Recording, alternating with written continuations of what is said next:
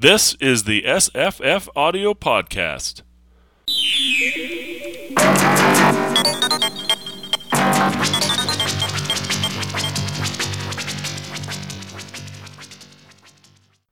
Hi, I'm Jesse. Hello, I'm Terence. And I am the one they call Fred. Yes, you are. Um, Fred, I. Uh, oh, we're going to talk about uh, a book, a novel called uh, Torchship by Karl Gallagher. Is it J. Gallagher or am I? Uh, K, is it? K. K. Karl. Okay. No. I don't know. I, th- I think it might It's be K Yeah, Yeah. I was right. I think it's Karl K. K. Yeah, I don't Gallagher. think that's in the audiobook art. Um, but I see. maybe maybe there was a problem with another Karl Gallagher. Um, and you suggested this book just out of the blue, um, and it's a modern book, like written in this decade, which is always a mistake. um, but uh, it wasn't so bad actually. Yeah, I I kind of liked it. Yes, You didn't okay. expect it. You didn't expect it to be a Jesse book. Uh, well, I know that you know my tastes are pretty limited. I have a, a short range in between things, but there's some good stuff in here. Right. Yeah. And and frankly, uh, what I picked up is that uh, the author Karl's uh, tastes are are similarly limited, but not uh, not a big overlap with yours. So we that's something we can some, talk about. there's some for sure. Um, but uh, maybe we should get the elephant out of the room. I'm going to see if uh, Terence can tell tell us what the elephant is, because if you if if he he knows even less about it than I do, right?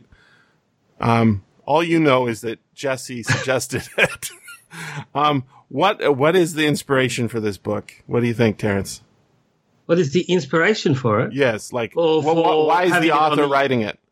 Uh, other than you know, I want to be a writer and maybe be a make a living at it, ha ha, sort of thing. Is is he coming back to the real values of real science fiction and hard science fiction and um, getting away from the diversity bullshit and going back to the origins? Is that what he's doing? I think that's definitely part of it, although I don't know if that's a conscious effort rather than just a particular interest. You know, like uh, uh, I'm going to show them. it's more like I love this stuff. Um, but uh, no, I was thinking just like it, you heard the intro music and basically the plot and and the episodic It's- nature.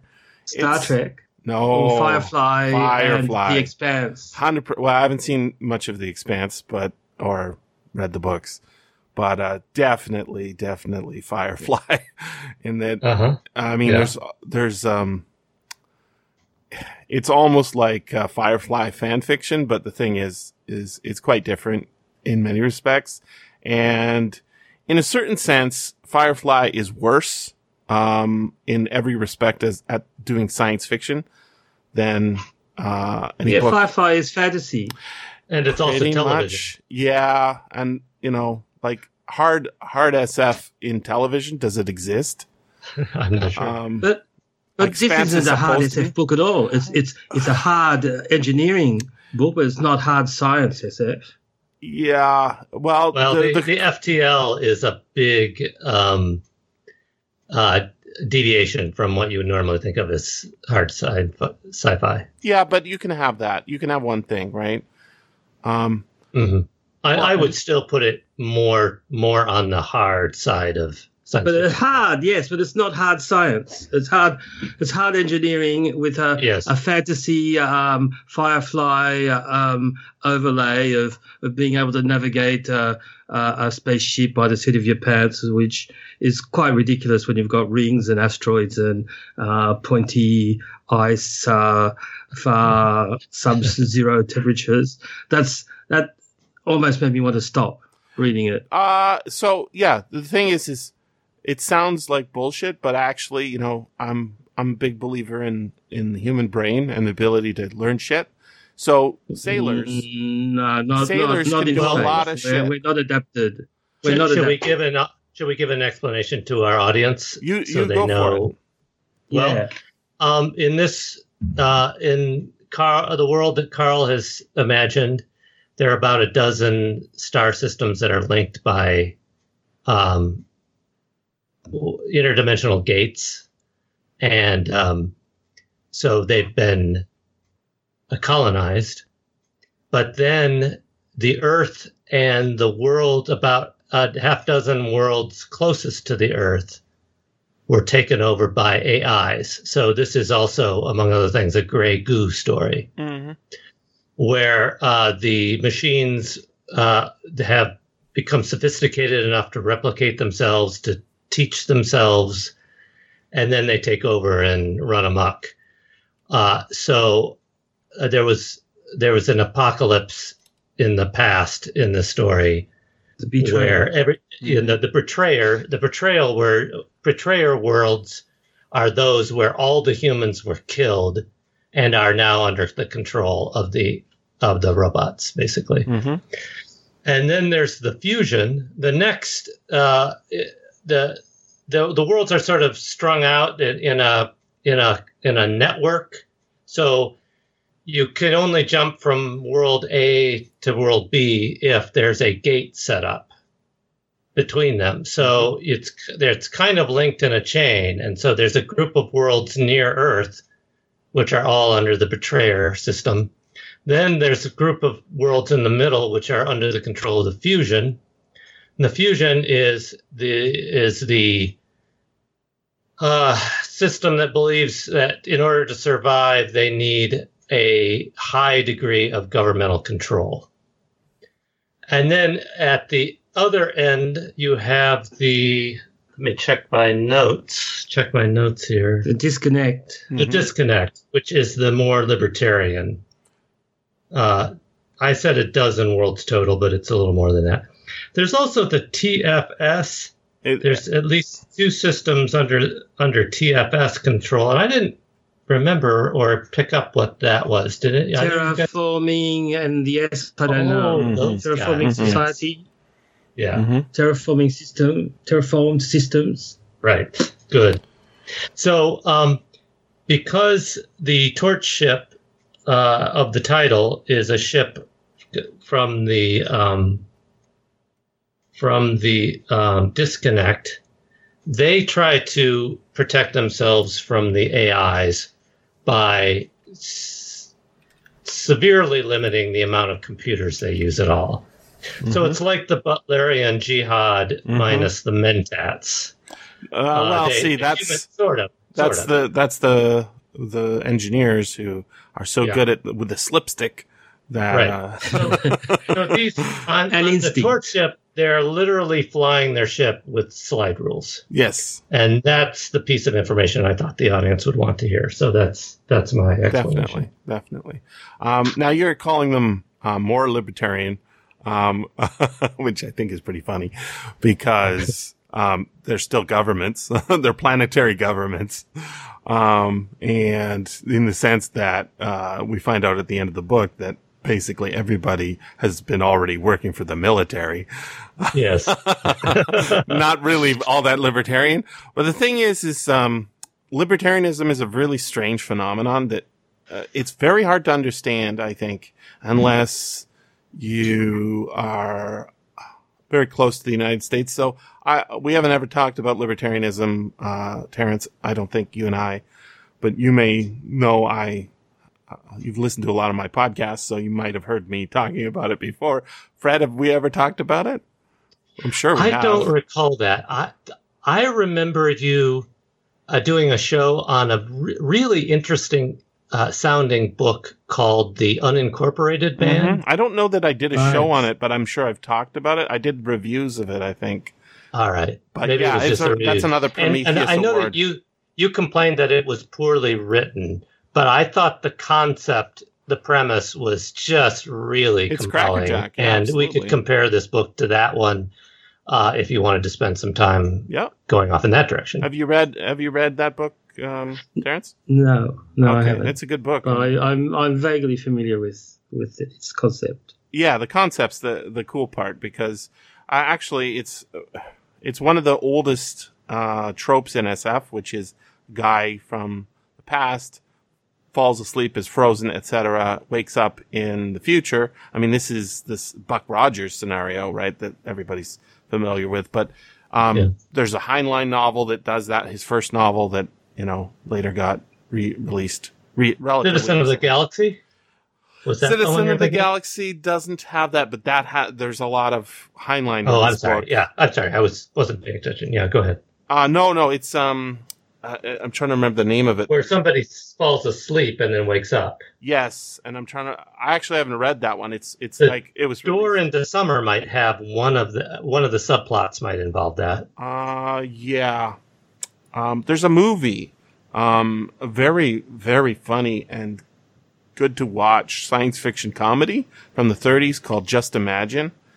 I uh, when I found out about it, I I sent it to my friend Eric, and uh, he was delighted by it. Um, I was delighted by it too. It's it's a comedy set in a dystopian future in which uh, you know everybody has a, a you know string of characters as their name, know, letters and numbers. Um, but it's also a romance and uh, it's got flying. It's it has it's a musical, which is just ridiculous um, and really enjoyable. But it it has that trope. The main character is somebody who's or one of the characters is somebody who woke up in the future having been frozen. There's a um, uh, is it Marching Morons? Is that how it starts? I think that's yeah, Marching Morons. Yes, yes. And so does um, so does the the Idiocracy movie, right? Mhm. Oh no, is it? Yeah, Idiocracy. Yeah, that's the one. It's basically the Marching Morons. Anyways, uh, this is a a trope where people wake up in the future and everything's different, and we're introduced to it. And that that I've done a number of podcasts that have similar premises. There's a fantasy novel. Uh, well, it's not a fantasy novel. It's just a, a fantasy explanation. He sort of dreams himself into the future. Um, and, uh, so yeah, it, if, if anybody hasn't read that book, they should definitely read it. This is quite different, but you can see why libertarians like it. I think. But, uh, what, what's your take on libertarianism, Terence? Cause, uh, being not from the United States, not from, uh, right beside where libertarianism, I think, is probably at its most popular anywhere, other than you know amongst the billionaire jet set, uh, planetary, you know, citizens. Uh, I think the United States is the place where it is most popular. I mean, they have a couple of uh, Rand Paul and uh, the other Rand uh, or Ron Paul, Ron and Rand Paul, right? Were actually libertarians elected to to government, which is I Uh. don't think it has happened to anywhere else in the world. You know? Do you, do you have a take on uh, libertarianism and uh, comprehension of why it's popular? No, I don't know anything much about it. It always seems uh, contradictory to me because there's this um, concern with um, freedom. So it's sort of like um, one strand of anarchism, Mm. and at the same time um, accepting uh, capitalist, uh, Darwinian type of Mhm. ideology, which um, uh, isn't really uh, freedom oriented as far as I'm concerned. Uh, You're right. um, but uh, Fred, uh, you you grew up in the states, right? That's right. Okay, so you must have a better comprehension of what's going on. Uh, would you? You wouldn't describe yourself as a libertarian, I don't think, would you? I um I mean, everybody At has times libertarian I have- tendencies. at times I have leaned that way, but as uh, for example, uh, in the state of Michigan here, we recently had a referendum on uh, marijuana legalization, hmm and of course, drug use. It, they they, they laugh because when it comes to like getting like getting people to actually come out and vote and donate and knock on doors for the cause of libertarianism, it's almost always drug legal legalization that really motivates people. Oh yeah, man, I'm right there. Yeah.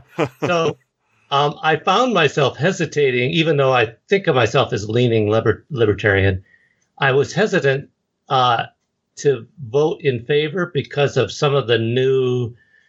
Uh, uh, they're starting to talk about uh, marijuana, and it's it's becoming more debated in the United States now, and the question of whether you know, do we really understand the link, possible link between marijuana use and mental illness, or Mm. um, is is the modern strains of marijuana is just so much more potent, so that we have a lot of baby boomers with nostalgic? That's why you need regulation, government regulation.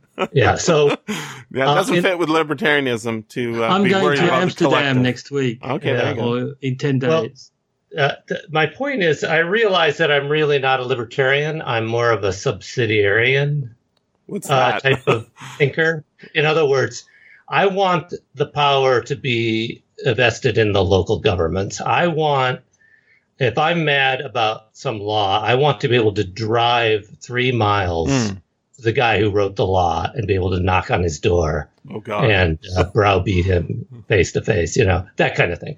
So um, I'm more, I, I, I am very suspicious of power always central. The centralizing tendency of power is is my big uh, uh, issue uh, that that informs a lot of my political thinking. But yeah, um, but it's that's not the same as libertarianism. Although, like, uh, people like me find ourselves making common cause with libertarians a lot because the central government is is the source of most of the the problems that libertarians have. hmm So that that's all the political.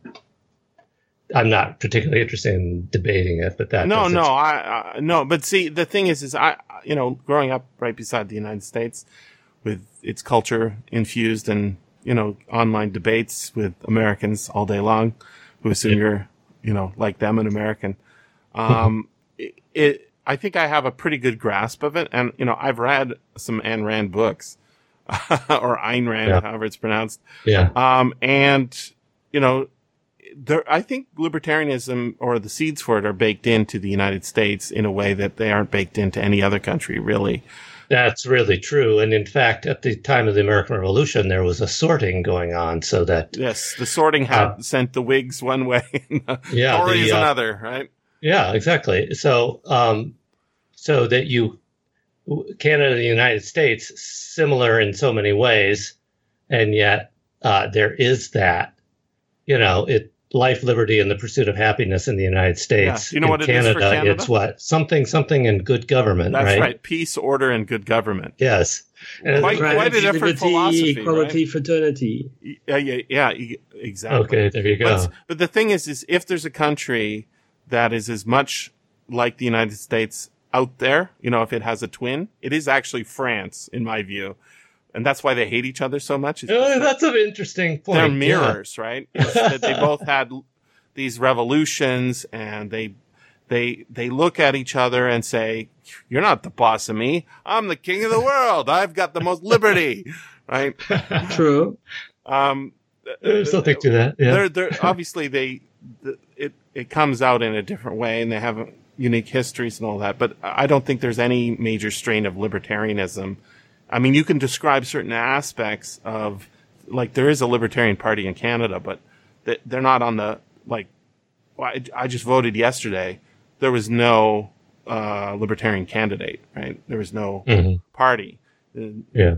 and so, uh, like, if you look across the country, you'll find lots of different parties, and libertarianism is libertarianism isn't one of them. It's it's just not here in the same way. Now, the thing is, is you can describe certain aspects of uh, any particular party as being more or less libertarian, but this phenomenon is hard to understand unless you, you know, you see sort of the yeah, the relationship I think the United States citizens have with their governments. There are many levels of governments, right? The county government, city government, state government, federal government. And then thinking like how it works in, in Canada, just, it's just three. So you've got at least four, right? Levels of government. Um, you're saying city, county, state, federal? Right. Yes. So we've got, we've got the national, right? Federal. We've got provincial and municipal. Okay. and the municipal is subservient to the the provincial, and the provincial is subservient to the the national. But Mhm. in the states, right, you've got like you- you're talking about Michigan. maybe considering doing some marijuana law change. Well, California, yeah, it passed. It they- passed. yeah, they, they passed, and um, in Canada, it was you know Justin waving his magic wand to make make all of Canada suddenly think marijuana is fine. And uh, by the way, uh, in four days, edibles will be fine.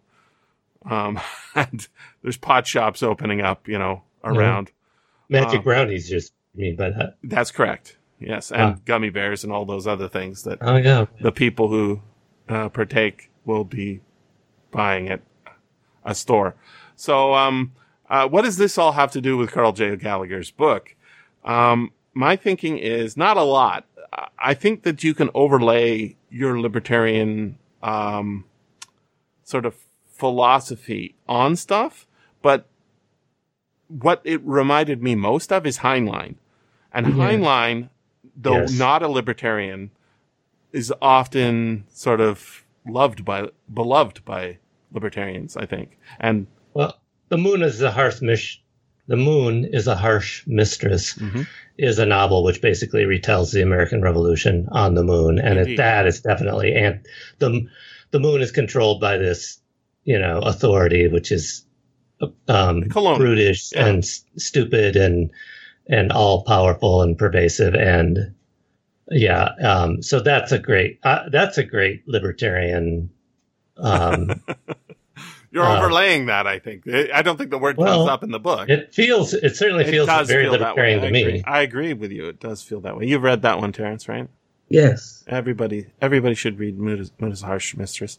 Paul, uh, were he not in Nepal, uh, might have some problems with uh, recommending any, you know, just random Robert A. Heinlein book to the general public without lots of caveats. But um, kind what I kind of like about this book is that um, it felt uh, in the in the good ways, not the bad ways, like a Heinlein book. It's Yes. a, a little more episodic than I think a regular Heinlein book would be.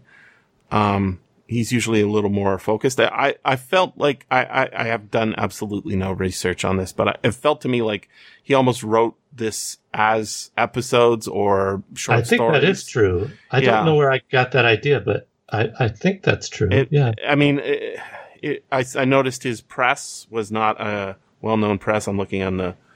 He doesn't have his own Wikipedia entry for this book, as far as I could tell. But there, it did say his press was, um, you know, it wasn't Tor or it was, it was like a. And is it his wife who does the Yes. narration? Yes. Yes. That's pretty impressive.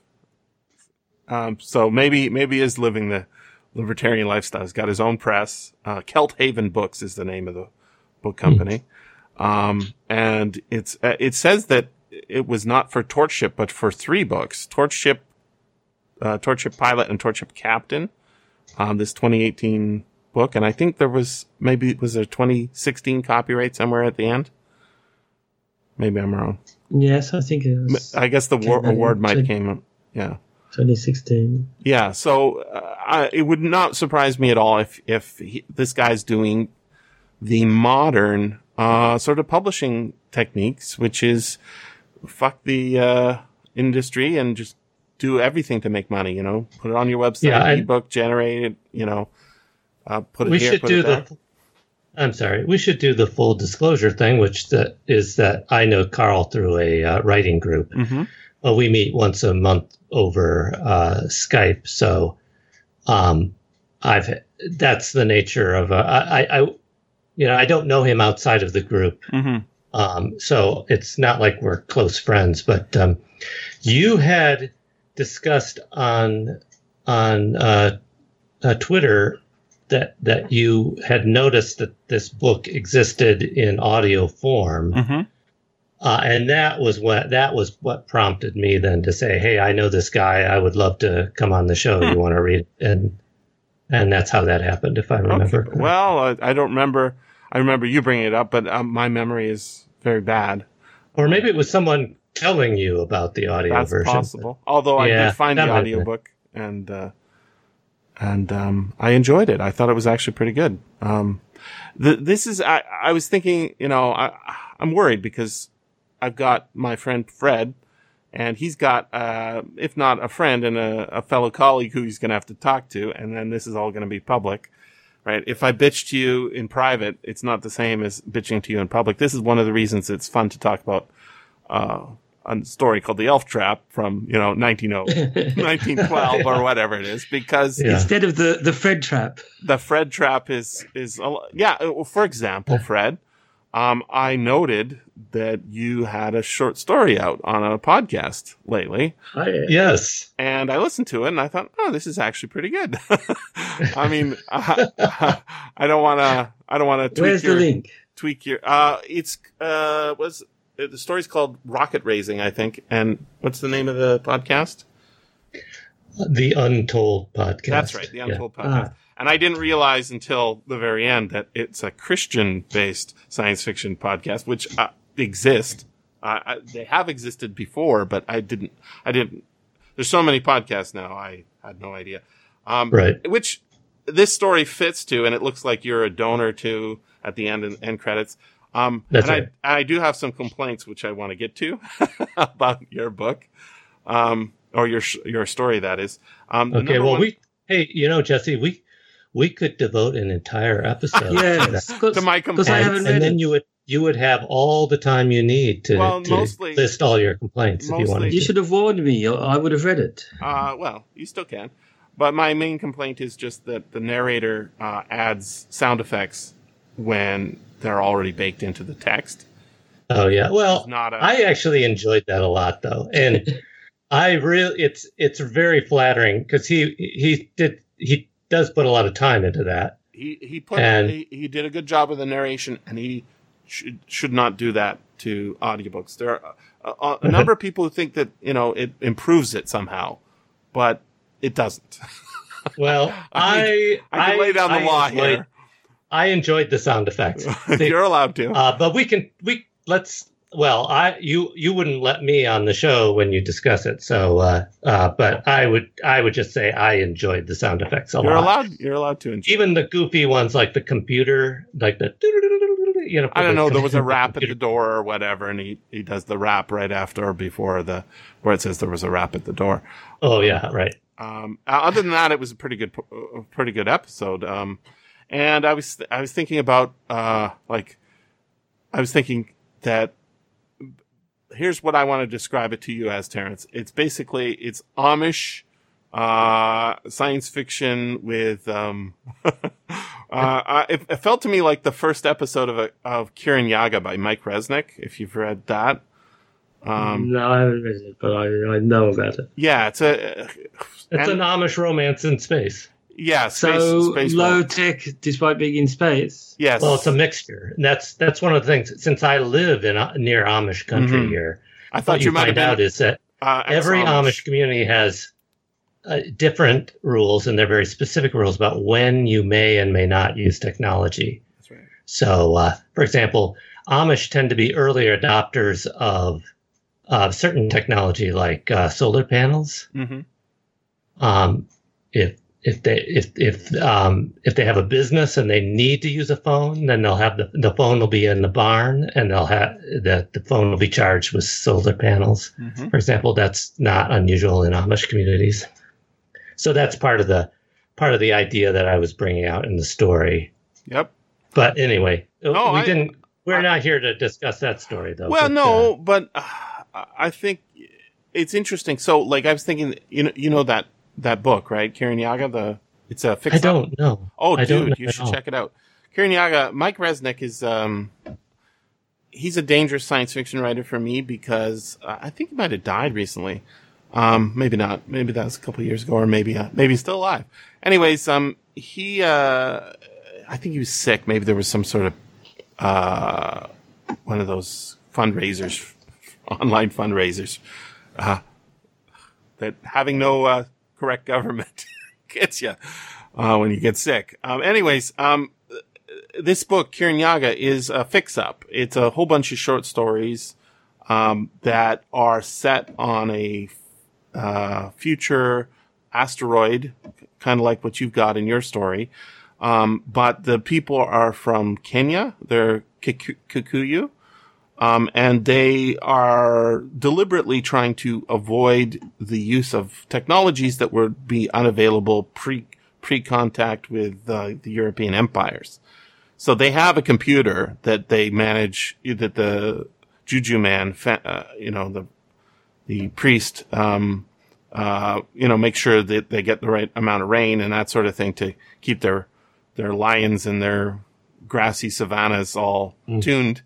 Um, but uh, if somebody gets sick from a treatable disease, all he does is, you know, the traditional stuff, shake his his magic stick and, you know, say the prayers and tell the parents to do certain things, and then the kid dies from a very treatable disease, right?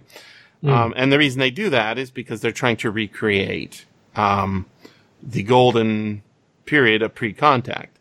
Um, and it's a series of stories in which you see the different aspects of the society. Like, for example, um, girls are not allowed to become uh, priests, right?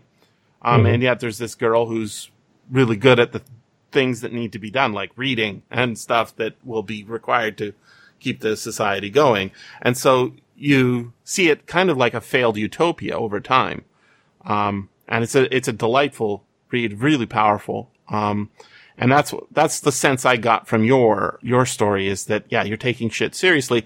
Um, and then, yeah, the rocket stuff is really not that important. Like how the slipstick calculations, like at the beginning of every part of this book, right? Torch uh, ship. Yeah, a torch ship. Uh, there's a, uh, tells us what the gravity or the pull of the G's are, right? In whatever mm-hmm, system right. or planet it is. And that's a, uh, I guess a kind of way of grounding us, quote unquote, right? Um, and, and grounding it in science fiction. Um, Mike Resnick is not, he's more like, uh, George R. R. Martin. He doesn't really care that much about, about the hard part. He just right. cares. He's just a writer, you know, uh, but he loves science fiction. And Mike Resnick has written a book series that uh, I read. I don't read series, you know, like uh, I just don't do it because mm-hmm. I, I, find them a problem. But uh, Mike Resnick wrote a series of Starship books that I felt like this book could have been for me, you know, like, and probably could be, except for the fact that now I, I have to read a new book every week. So, ah, don't have to. but I read the entire Starship series, um, and uh, they were just super addictive. And there's absolutely no hardness in them at all. It's just uh, there's a galactic empire, and the captain does a thing that rebels. You know, it's the right thing to do, and then basically goes rogue right? And his whole crew is pirates and they fight a rebellion against the empire sort of thing. Um, almost told entirely through dialogue and character and, you know, whatever style, uh, spaceship battles, Napoleonic era broadsides, etc. Um, he doesn't get into the specifics on it. Uh, but we know that the captain is really good at, you know, doing his job and just like our heroes in here, right? Like that's the difference is that this is not a Larry Niven book as much as it is a Heinlein meshed with Firefly book. And it is really quite good. And so I could totally see myself getting addicted to reading, uh, the next one, Torchship Captain, is it? Or Torchship Pilot and then Torchship Captain. And, uh, yeah, really breezy read, right? Oh, yeah. Yes. Did you hear? I uh, felt the I felt um, the the momentum picking up about halfway when mm-hmm. they uh, made the decision that they were going to take the incredibly risky trip to go back to Earth. Um, mm-hmm. and they have actually a couple of reasons for wanting to do that. And um, uh, the the the cover story because it, they're they're going on a treasure hunting uh, expedition, but their cover story is that they're transporting some uh, religious, I guess you could call them cultists, who who have uh, a belief that that they can go back to Earth, which is under the control of the artificial intelligences, and that'll be fine. It'll be great. The yeah. the AI will welcome them with open arms, and uh, and, yeah, I'm not joining uh, those cults every, myself. no, no. Yeah. Every, everyone on ship regards these people as utterly delusional, but their money is good, so Um, and it provides, uh, they will be able to return, assuming that they survive, they'll be able to return and say that's why we went to Earth was to to deliver these people, um, and no one then will ask nosy questions about what treasure they for, from old Earth that they had managed to pick up along the way. Mm-hmm. And so the the risk, the rising tension, is what what made me uh, want to keep you know uh, reading the book. You're And, reading. uh, you're reading on uh, Kindle. Kindle, yes. Yes. I was going to say keep turning the pages, but that's Well, keep clicking the Oracle. Kindle button or whatever it is. yes.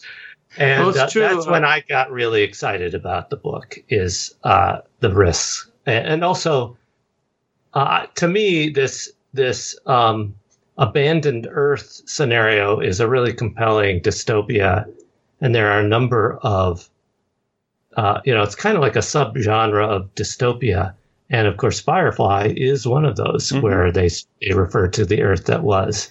So that's just another way in which this book can be linked to Firefly. hmm What was you going to say, Terence? Um, I got interested um, when they took on the terraforming woman and they jumped through a hyperspace gate. So that intro- introduced a, a little more complexity into the universe. And it was around about then that I gave up the audio because it was too slow and started uh, reading it on the Kindle because I found I could go faster. Mm. So I uh, got 1.5 speed going at some points in the audio. Yes, sometimes that's necessary. Yeah, you get used to Um, it. Usually. Yeah, Uh, it reminded me of Hyperion uh, there Hmm. with the the the, Yeah, a little the. Hyperion cantos with the the Earth that was Dan uh, book. supposedly destroyed by the big mistake, hmm the, uh, the black oh, hole. yeah, right. There is a uh, Philip K. Dick story. I'm blanking on the name, but they adapted it very badly to, um, to that. Electric Dreams. or- Yeah, Electric Dreams. Um, what was where it called? uh, there's an old woman who uh, takes a pilgrimage to the Earth, um, uh, and they don't even know if it is the Earth, but they find a a Lincoln coin on it, so it's probably the Earth, right? Um, and it's just a toxic mess, right? Um, and then they turned it into a really terrible episode of of that show. I, I don't remember the name of it, but it, I'll put it. in. Impossible Planet. That sounds exactly right. You are correct. Yes. Impossible Planet. There's Wall-E, which is an abandoned Earth. Earth is turn is basically trashed. hmm And then Wall-E has that whole other plot, which is uh, all the humans becoming fat because Yes, everything's automated. and utterly dependent. yeah. Yes, which it- was what were we just talking about? Um, oh yeah, it's an idiocracy scenario. Well, even even worse than that. Um, Yes. There's the there's a story. I think it's probably the most important science fiction story in a certain sense, um, and it's Ooh. not thought of this that way. I don't think. I'm, although uh, the people who've read it, I think appreciate it. It's E.M. Forster's "The Machine Stops." Oh, Nice. okay, yeah, yeah, yeah. which Yeah. is so i think um i mean it describes basically our lives at least spe- specifically my life right um i'm down to one day a week where i i theoretically have to leave the apartment now i do leave the apartment every day but i feel like i can go days without leaving right and Uh-huh, and if yeah. I had uh, uh, less thrifty lifestyle because of of uh, you know a different disposition, you can have everything done. There was a product that was shown the other day on Twitter somewhere. It's a garbage can that delivers itself to the curb, right? And it delivers itself Oh, right. right? Uh, literally, you don't even have to take the garbage out, right? Um, there are services that will mail gifts to your relatives on oh, their definitely, birthdays. definitely. right? I mean, not just e-gifts, but actual, yeah. And you can set it up to automatic, automatic. oh yeah, yeah, right. yeah. And once we get the UBI going, when Andrew Yang is president, ha ha ha, Mhm. um, get UBI going, um, I'm sure there will be many, many uh, businesses that are trying to cater to just take a little tiny slice of that and solve you know, 30% of household uh, duties so that we can concentrate on the important things, whatever the fuck those are. Hey, um, another abandoned Oh, Earth sorry about the story swearing. is, is Seven Eves. Seven. I wanted to men- I- mention Seveneves by Neal. Stephenson. he's so, he's That's such a great long story. writer. Yeah, and in that scenario, the Earth isn't destroyed directly; the Moon is destroyed, and then they have about two years before all the debris starts raining down and killing everyone. So they have a very short period of time to get as many human beings into orbit as possible, and that's fascinating. And they eventually do return to Earth thousands of years later. But um, yeah, I I love. I, I there was a article I was trying to research this, and I've been having weird um, Wi-Fi problems. Uh, so some websites load were loading for me this morning, and some not. That's censorship. But, uh, you need more libertarianism. Yeah. Well, it's weird because streaming is fine. My, as you can see, my Skype connection is fine. Yeah. I can watch all the Netflix I want, but sometimes images won't load uh, on my browser. So in any case, Uh, uh, we can there are. techno- troubleshoot that after I, I have some knowledge of how Oh, that yeah, that would be great. Yeah. Um, because there are articles I've seen in the past that, that list these abandoned Earth stories, Mhm. and many of them I haven't read, but uh, Oh, dude, there's so much now, and Yeah. I, I, I how did were you a part of the uh, as a part of the writing group? Were you a part of the um, construction of this book, or is that no. In fact, I did not read. I was not a beta reader at all. It was already published. Uh, um, so I've read other things by Karl. Mm-hmm. Well, uh, what, what's the other stuff like? Because um, uh, he's a good writer. Um, th- there are things Karl- in here that I think uh, are you know good stuff to watch, sort of.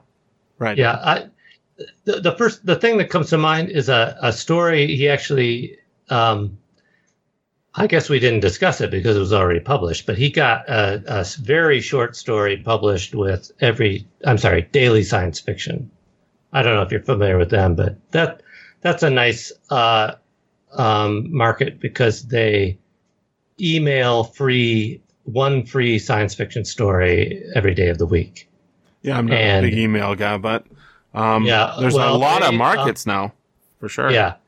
And um, so as a writer, it's great because their appetite is voracious. You know, Mhm, it's mhm. five times 52 stories every year is what they're publishing. but they do like really short stuff.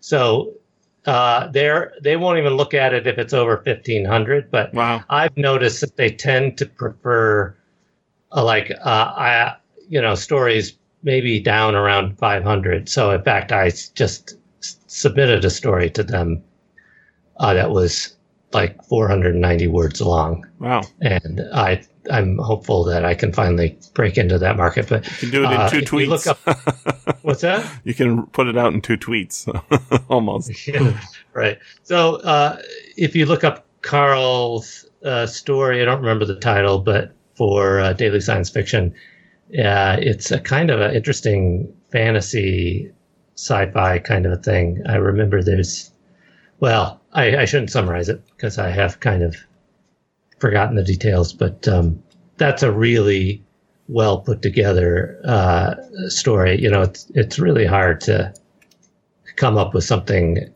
that's complete and meaningful in just a few hundred words. So Well, I, I think the really the hard the hardest part, you know, for so uh, what I see in in this book, and I can because I want to, I, I have the urge, but I'm going to suppress it to read the second book and the third book, um, uh, not because I'm trying to punish myself, just because I I have I I don't do series over and over, you know, like that. I, I can't really, and also I don't like it. Right after a certain point, I feel like I'm Mm. eating the same cracker over and over again, right? But um, what I like about thinking like how it's constructed, I think, well, he's developed this world, and every time I think, oh, this is just another, you know, there's a romance scene or whatever. Um, he adds to the world enough that I, oh yeah, see they have the, they have a conversation at the at the dinner table, right, about how there was a very Heinleinian scene I think it was at the dinner table where they were talking about how the government uh, of some one of these pl- disconnected world planets works, and basically it's it's hundred percent corrupt, right? The the richer you Oh, yeah. are, the more you can become a senator, right? You can Right. become- You literally buy. That's correct.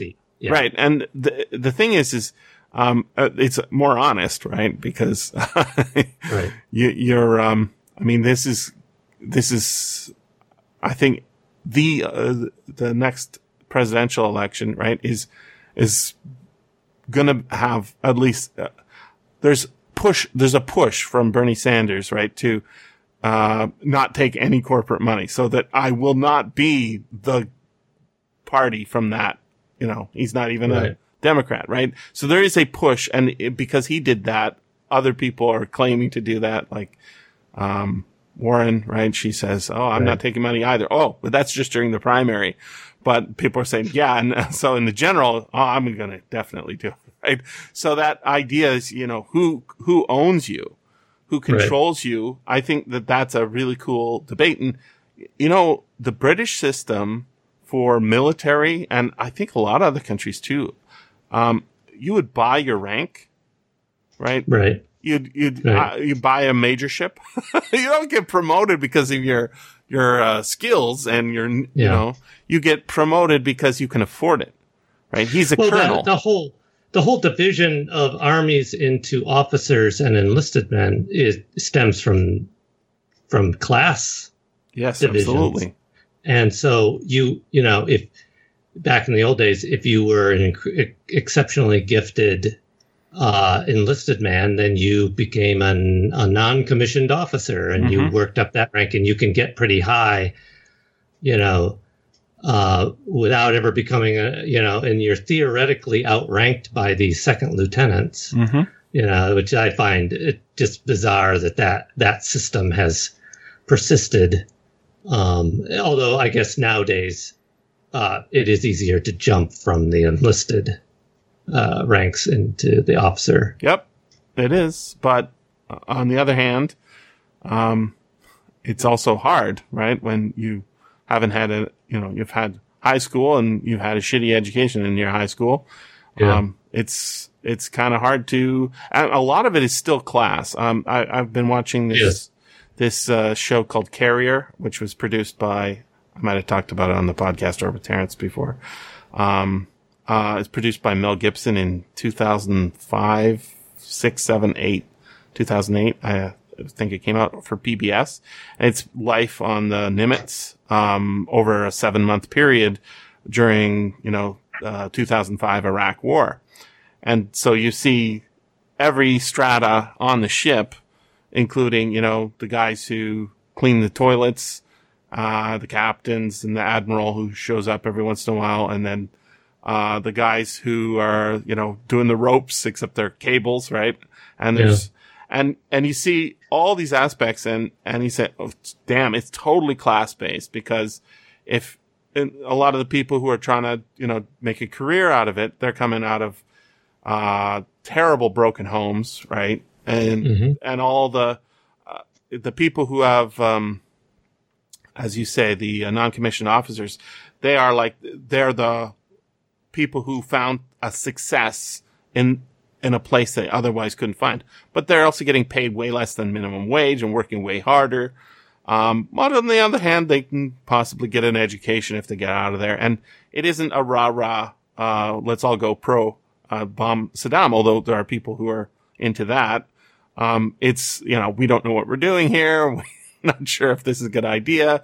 Um, some people want to drop bombs and they're upset that they haven't got a chance and other people are, are, so it, it's, it's a big surprise to see, you know, what it, what this book turns out to be, right, is, it, is what makes it so different from like Firefly is in Firefly, they really are, um, sort of the rebels against the government, right? Right. If, if you remember Well, the ship, the Dortmunder, well, it shows up. There's a ship called Dortmunder, which I think is a literary reference.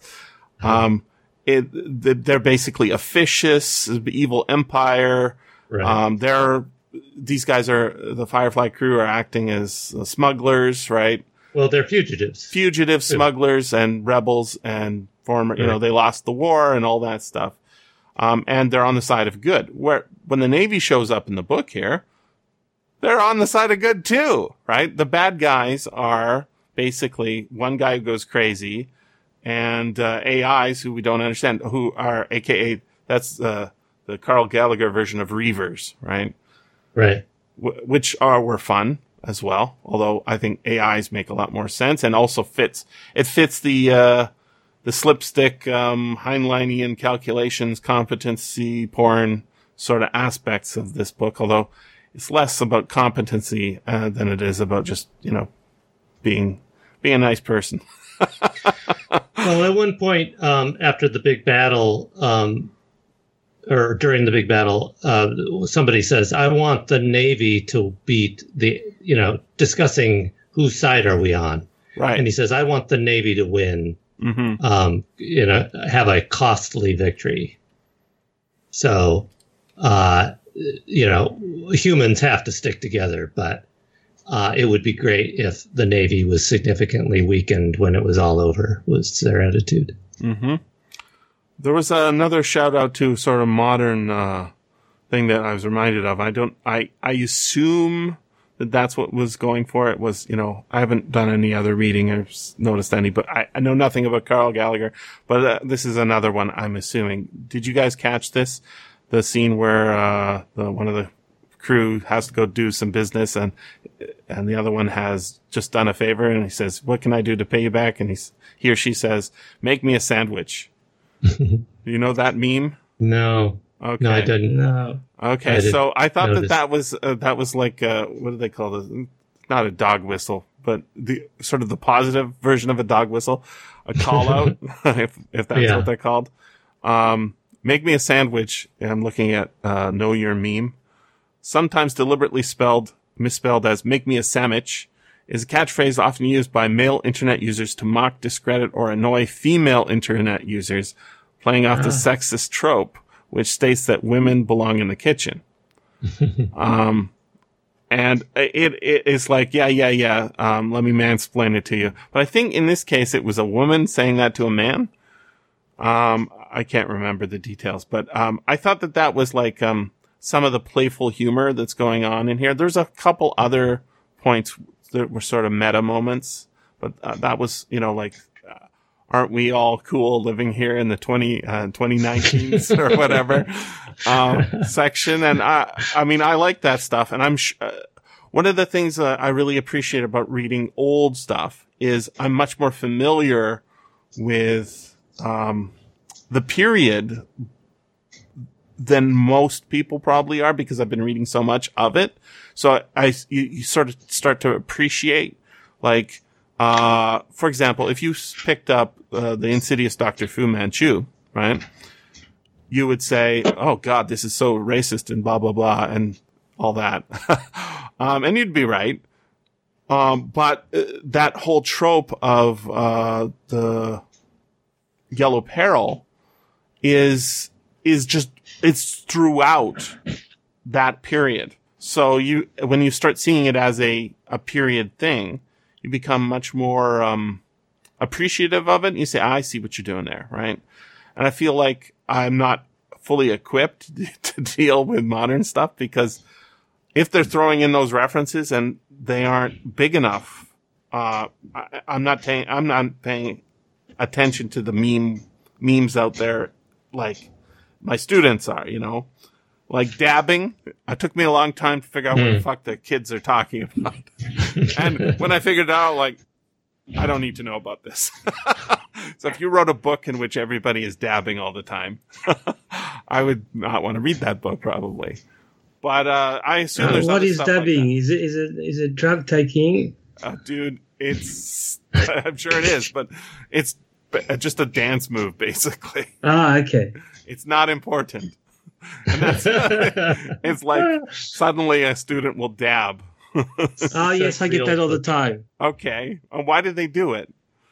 Because it's a meme, right? Yes. me uh, it's it's funny because it's it's like um we're talking about terence you're thinking uh humans are not equipped to do this sort of calculation, right? Um, Not in space. well, Not why do you say that? at the speeds. Yeah, there, there, there's Even with a slide rule, you can't do it. it's impossible. Maybe landing is okay, but I wouldn't trust um, on a big spaceship that can carry lots of people. I wouldn't trust a pilot uh, landing using instinct and experience and a slide rule. You know, they but- did that with airplanes for a long time before the. Yeah, well, the, the factors are uh, the powers of ten are a lot higher. So a little a little correction is going to involve um, more force and, and more rapidity, but maybe. But um, e- doing evasive action in in in space, uh, I don't think it's possible. I, th- I I think that's part of the fantasy element. You might be right. Um, I, I think people can get really, really, really good at stuff. Um, and uh, you know, there's a there's a some dude out there who who does um, arrows, you know, like bow and arrow trick shots. And there are, you know, trick shot shooters and stuff, and they're not normal people, right? They're because they've been practicing all the time. But there's the kids, you know, the Mongolian kids who are up on the back of the horse, but they're using their legs to shoot. Arrow. There's a Chinese kid, I think, was shooting arrows with his feet, you know, at targets and hitting them. And they're not very far away. But there was a guy, um, I think the guy who did uh, the the sh- sort of the trick shooting for um, uh, Robin Hood, the the Errol Flynn version.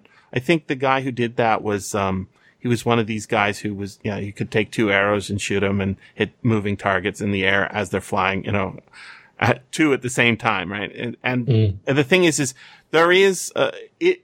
You have to remember, Terence, that thing upstairs is a computer, right? in fact, math math seems to be built into a lot of what humans are like that apparently monkeys uh, and uh, apes are not so good at throwing, but humans are are really good. And we re- notice how much we appreciate when people do free shots and they get the shot in. Right? There's, there's whole memes of people Well, yeah, but trying to do that. dexterity and accuracy, but we're talking about um, uh, colossal weights, um, I- I- immense inertia, Mhm. um, all sorts of objects um, um, from all sorts of directions, different types of stresses where you not can't count on the atmosphere and the gravity um, staying the same, which these um, these trick shotters uh, can count on.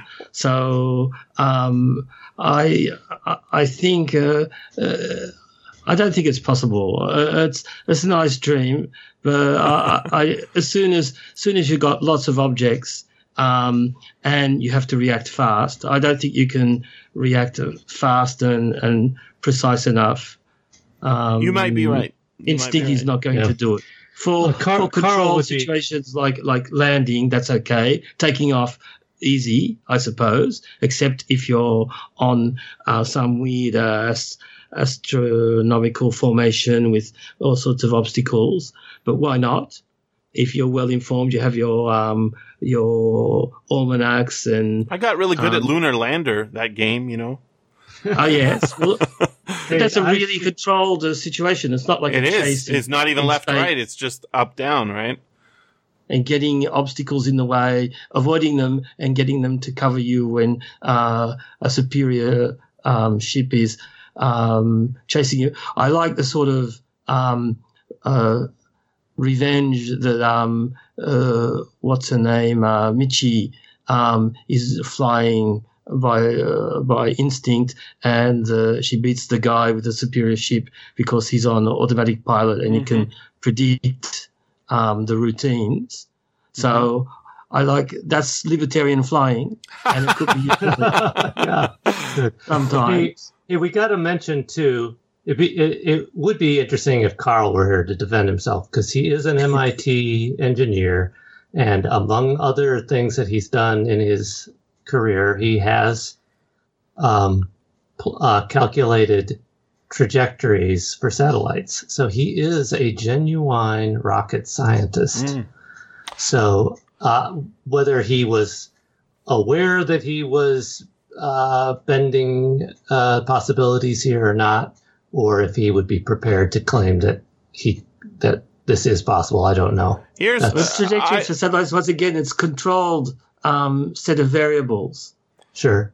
I Right. So here's, here's and- what I would he say. probably wasn't doing it in real time. if, most if you're of the time. worried about if you're worried about uh, you know the plausibility of stuff, that's not the place to start because uh, I think that that's part of the fun of the premise is that you know and and the thing is is they do have computers, right? They just don't have ones that are basically bigger than a calculator, right? So Right. um, uh, the Apollo uh, calculator, uh, the one that Mhm, can do right. all the Apollo mission shit, um, that is not. I don't think. I don't think you could infect that with an AI, right? um, it's not. It's not got enough uh, shit going on in it, and uh, ballistic computers like Heinlein operated, right?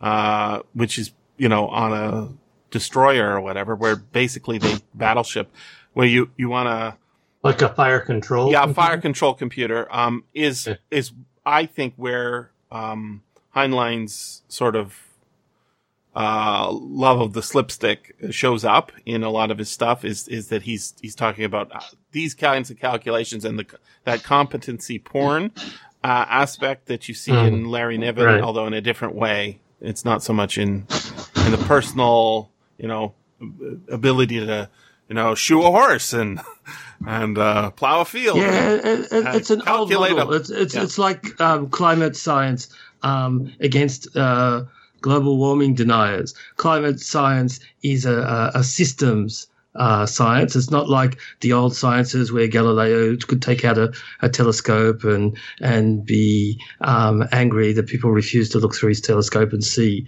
the truth. Well, yeah, it's Uh, more like climate science. You can't look at anything and see the truth.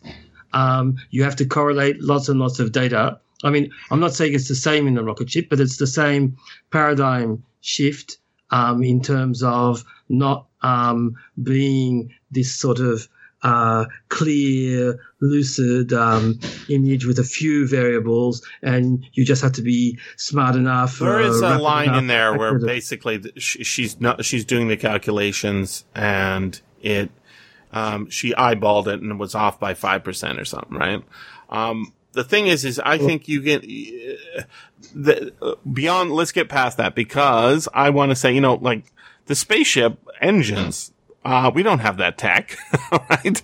Um, and they use, there, there's a, uh, there's all sorts of explanations, you know, they have to heat up and cool down and the way, It's a, it's, it's a converter. So is, that's why I was wondering about torch ship. Is it like um, the? Uh, I think even Heinlein has it. The the, the torch inter- ship converts mass directly to energy and can go with uh, a build up over time to very close to the velocity of light. Yeah, and they don't, I don't think they, they didn't go. They that talk way. about right? converters. Yeah. They talk about converters. Yes. and, And that's in, uh, there's a book, uh, fix up by Heinlein called Universe in which they've got a generation starship that has a converter, right? So, and when somebody dies, they don't do a burial at sea. They put them in the converter, right? Um, because it's just more shit to shoot out the back of the spaceship. Um, And this is strange when they buried the guy um, who who died. It was uh, John. yeah. And this corresponds to one of my objections to The Martian. They just polluted um, a pristine uh, astronomical object. And on The Martian, he just did that all the time, just ripped stuff off and, and threw it on the ground. And I thought that was a horrible uh, model for uh, how to treat Mars. And they just uh, think nothing of it. They um, they just stick him in a, um, some sort of uh, um, gerrymandered uh, coffin and stick him into the, the ice on the on the asteroid.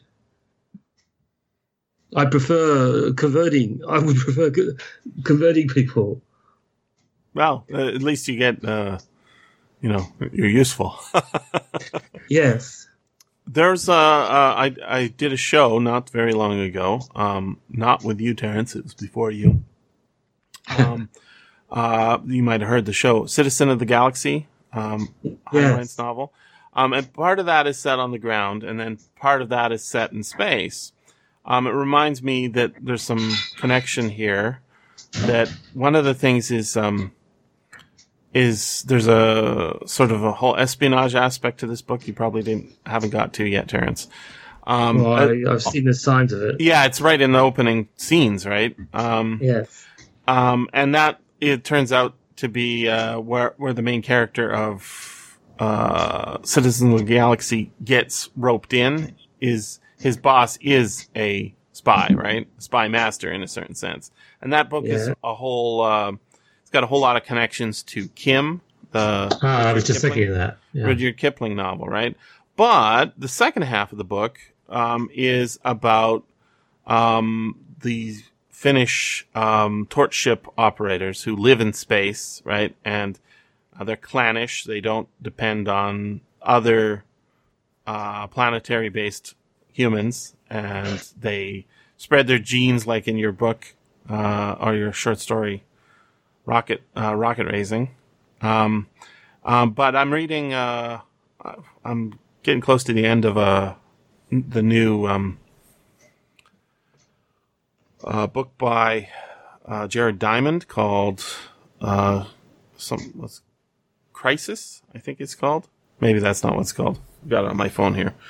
Um, but uh, there's a whole section. Um, what I would have been much better equipped. Like I knew about the Winter War in Finland, um, and I was uh, appreciated. It's called upheaval. That's what it's called. Turning points um, in nations, and he looks at seven countries and how they deal with different kinds of crises that that happen to them, and uh, how that is paralleled in humans. You know, because a state is kind of like a human in a certain sense. It has a psychology. It has a history, and um, it can lash out, or it can, um, you know, become zen or whatever. um, and Finland uh, had a unique sort of difficulty um, in that uh, it was invaded by Russia, our Soviet Union, and um, they had way fewer population and not very well equipped, and yet they managed to somehow not get totally destroyed. And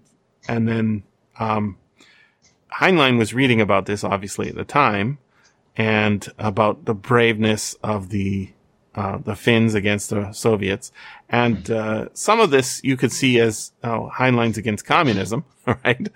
But some of it is uh, you know just admiration of that thing, and so when you get that um, the ship spirit and uh, the kind of what we see in this book is it's yeah people come on board. So we actually have there's a character named abdul i think is his name who um, leaves the the whack job religious folks and joins the crew.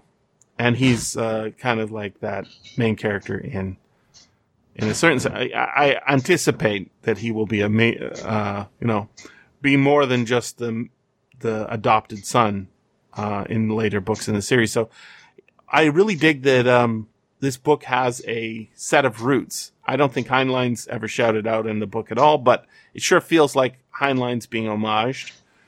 Um, and maybe this book specifically, Citizen of the Galaxy.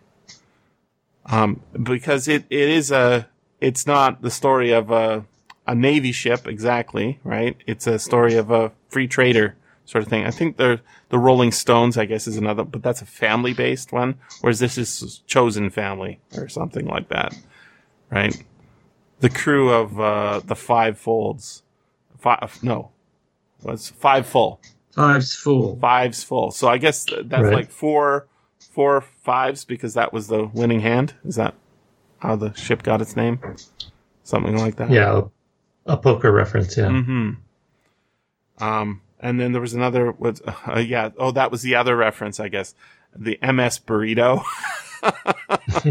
so again, another. You know, burrito. I think. I think. Um, uh, Wil Wheaton had a podcast that had burrito in the title, just because it's sort Speaking of of, a. burrito, hmm uh, the the thing that sort of the the the aspect of the book that I found kind of amusing Mm-hmm. uh, in a weird way was the food that they served on the ship, Mhm.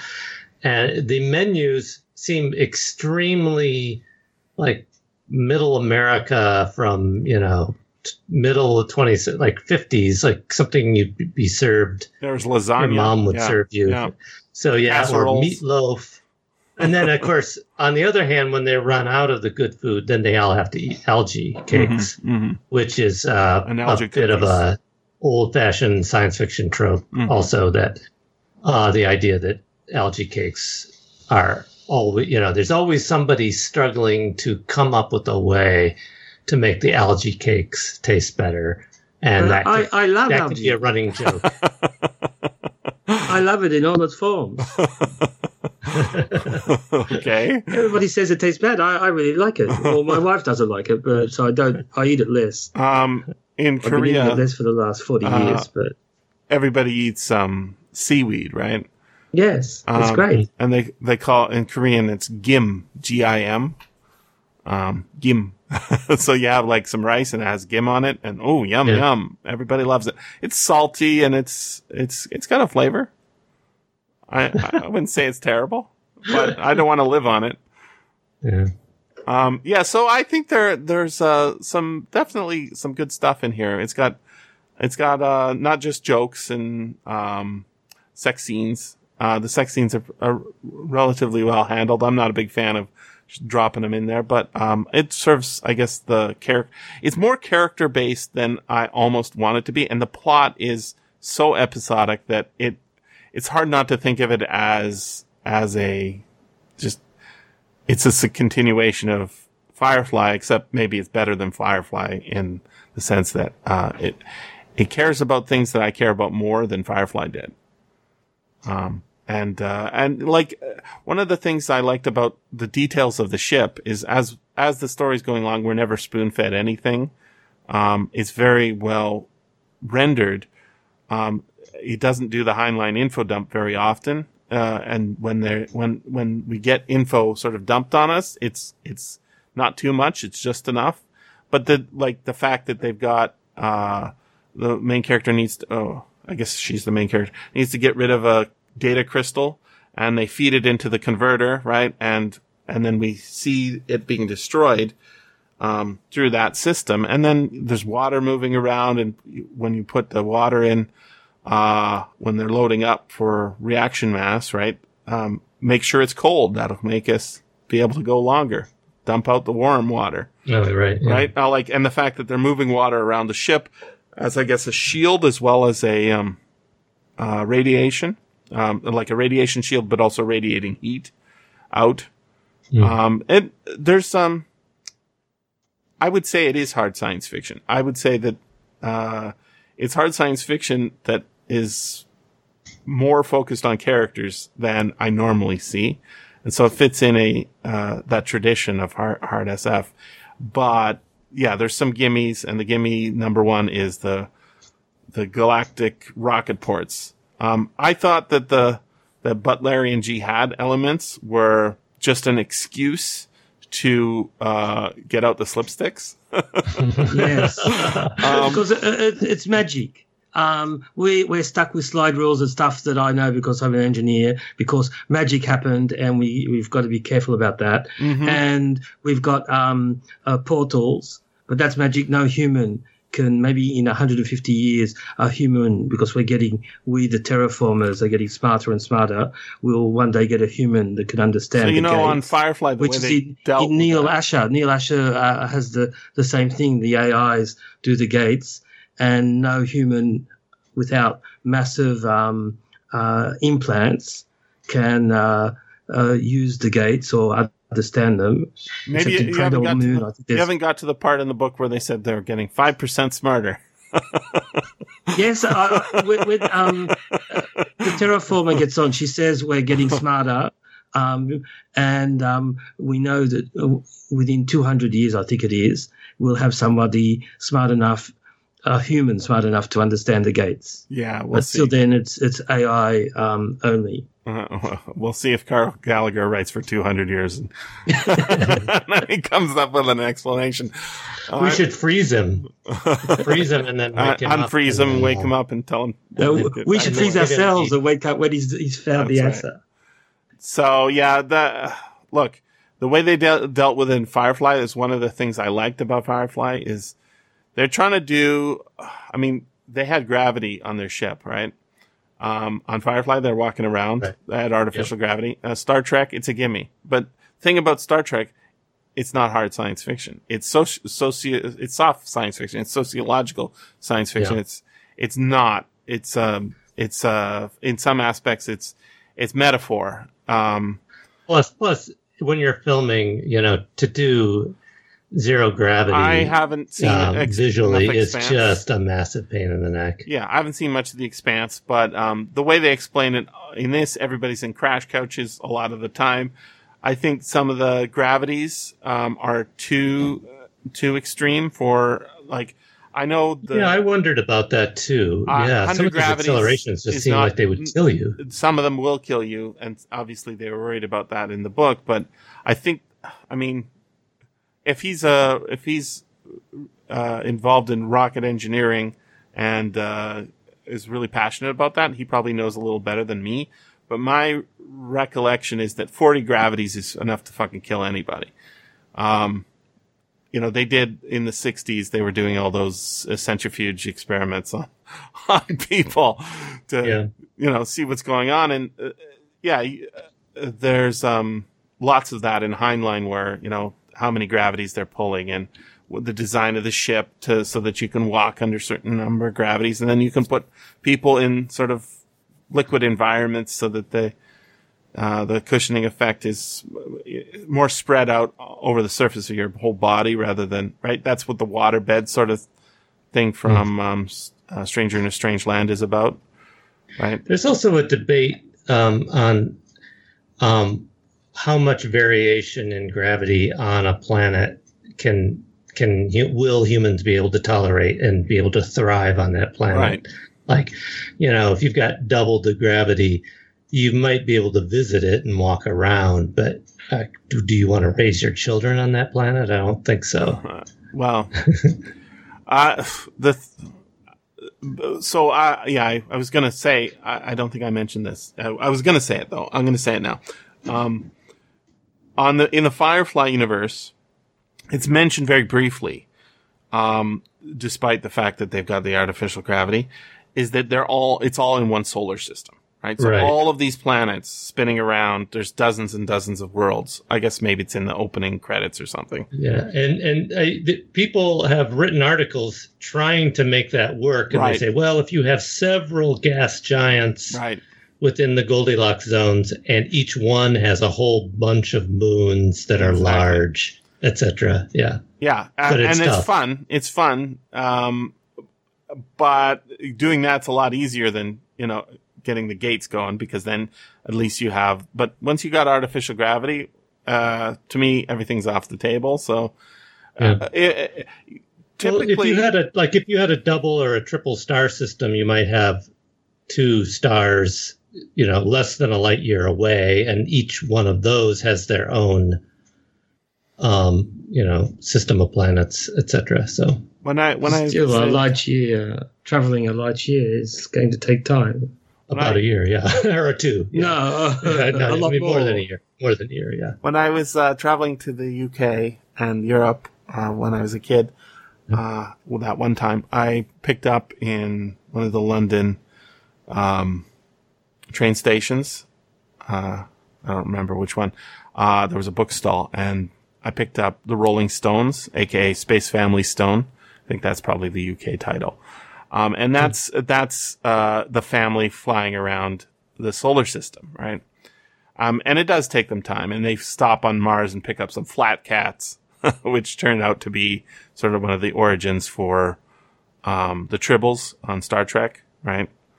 If you guys remember the uh, Tribbles, yes. you, if you don't Yep. remember the Tribbles, you won't remember uh, the flat cats. But um, that uh, idea of you know you go from one place, one port to another, bringing your cargo. Um, another aspect of this being unrealistic. I mean, this is the thing, right? Is is um, try and find a uh, a tramp freighter today, right? If you remember uh, the original Raiders of the Lost Ark, um, there's this tramp freighter, um, and the captain I can't remember his name, but it uh, he has a name of an African country. as his name, or maybe it was a river as his name. Um, and they're carrying the thing back from Egypt or whatever.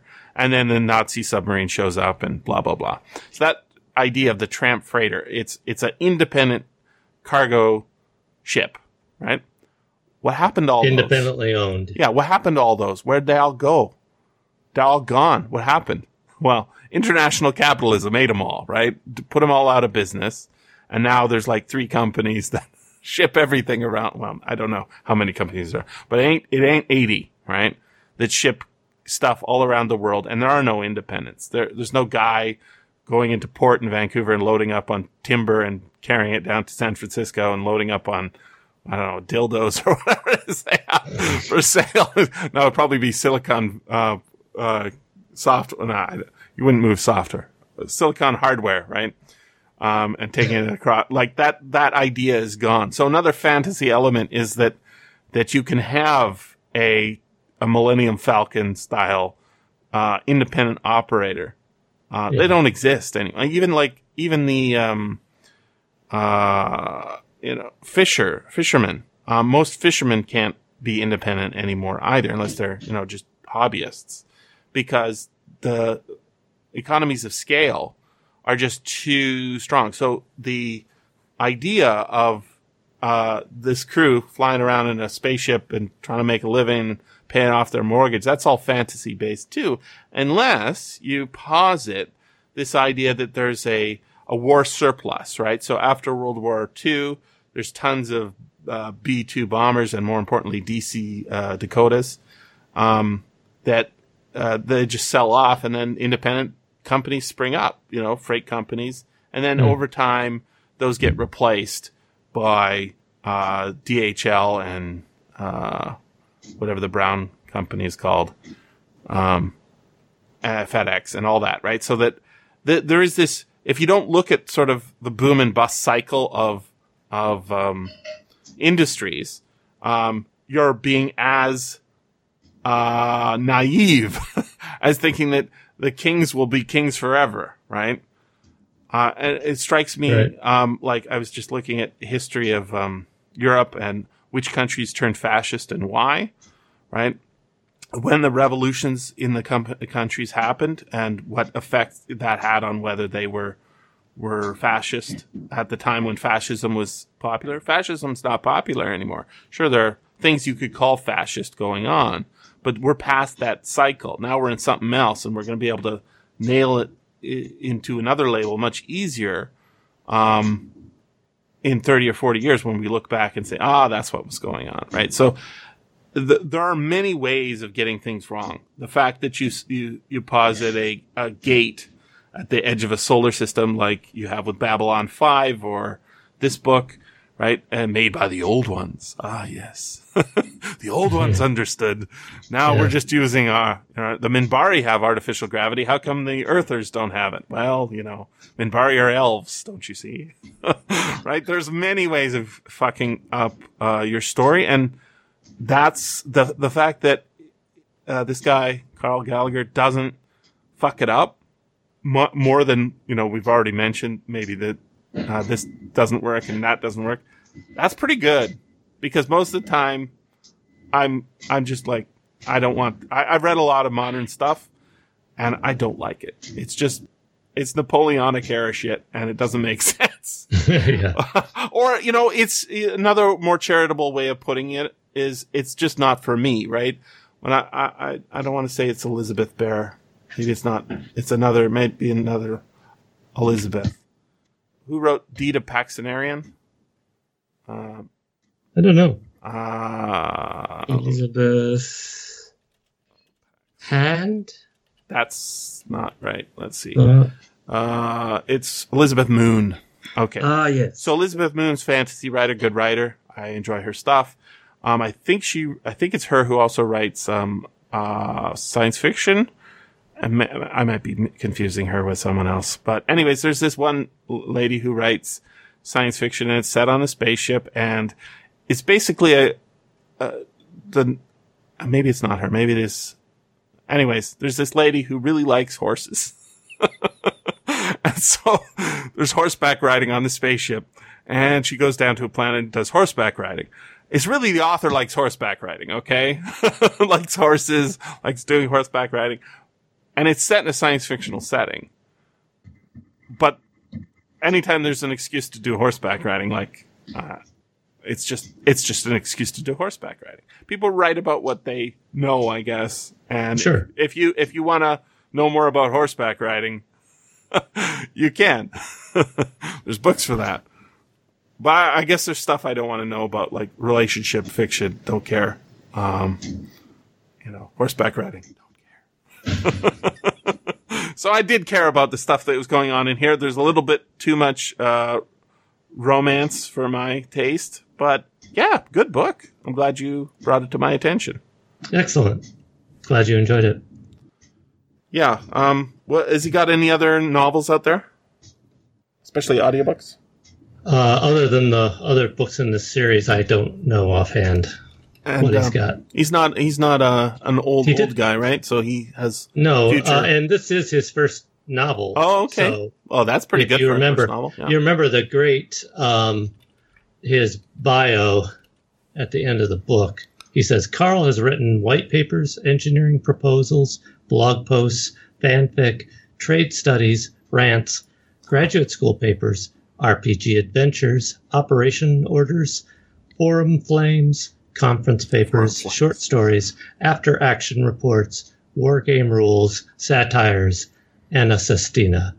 This is his first novel. Mm. Uh, it's not in the uh, audiobook. That disclaimer. um, Ah, Yeah.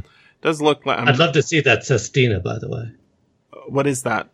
Oh, that's a poetic form. I don't remember offhand, but it's. I think it's one of the more complicated ones. So it's kind of famous just because it's hard. A, a good sestina is is hard to find, basically.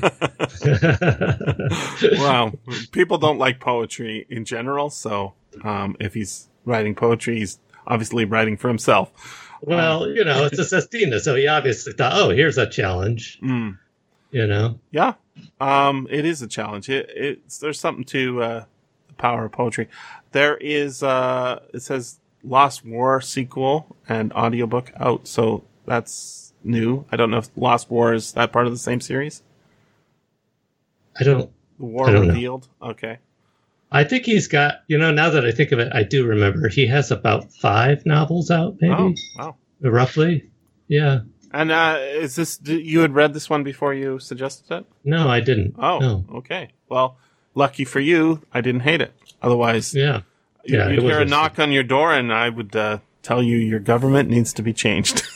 Well, I was a little worried, but you know, Karl's a sophisticated guy. He's you know self-publishing and self-promoting, and he Yeah. knows Th- he knows that there's no such thing as bad publicity. So, Uh, yeah, I guess that's. I mean, uh, yeah, that's probably. I mean, true. I'm, I'm a believer in that, and even even as long as people have read it and thought about it, if they hate it, it's still it's still going to be.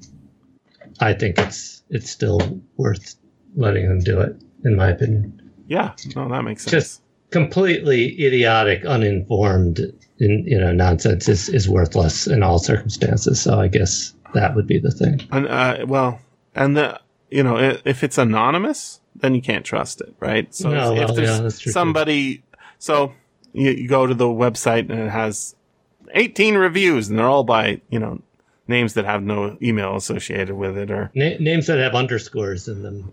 well, you know, or just there's a lot. There's, but the thing is, is we're already a discriminating audience, right? People who actually read books, um, even if they're only audiobooks, they're still books, and Yep. spending your time doing that is is very strange. Why? I mean, uh, I I think it'd be interesting, not like. Are you seeing his uh, business model as a business model? Because uh, what, one of the things I didn't talk about that I thought was really interesting is uh, this book seems designed to fit into a certain uh, market that exists, right? The fact that Right. it's it's um Yeah, and you know all almost all books are like that, um, and all things you know poetry is a weird like if you're trying to make a living as a poet, good luck. Um, Yeah, making doomed. a living uh, at a writing fiction, good luck. But poetry, who the fuck are you kidding? Right? nobody would even, nobody would even suggest that anymore, right? Yeah. It used to be, I want to be a poet. Oh, but that won't pay very much. Dude, like, uh, now, if you said I want to be a rock star, people would say, well, that's a hard road to hoe, right? Yeah. Right. Um, but uh, he's got a. I mean, the big dominant player, and because he's on Audible, right? Um, I think I, I'd be interested to know what his revenue is, ebook versus um, audiobook, because Well, we've discussed that in the writing Uh-huh. group. I don't think that I'm at liberty to well, divulge that my- information, but he is he does take a business approach. He's got his spreadsheets and he's shown them to the group, Mhm. and you know he's writing series because, and he's he has a lot of genre discipline. So Mhm. yeah, you're right.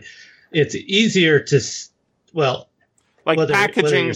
self-promoting whether you're self-promoting or or uh, some publishers promoting you it's just easier up front to get people interested in you when you fit a very uh, you know you're Yeah, predictable pre-marketed, what your right? product is This is Yeah. uh, this is my uh, my theory about uh, movie titles. Like what they do is they take a phrase that's already in the public consciousness, right? right And then they Oh, yeah. say, let's let's make a movie with. I mean, I can sell this movie just based on the fact that this this um, it's usually a phrase like um, axis of evil or something like that, right? Something that's already in the public consciousness but has no copyright over it.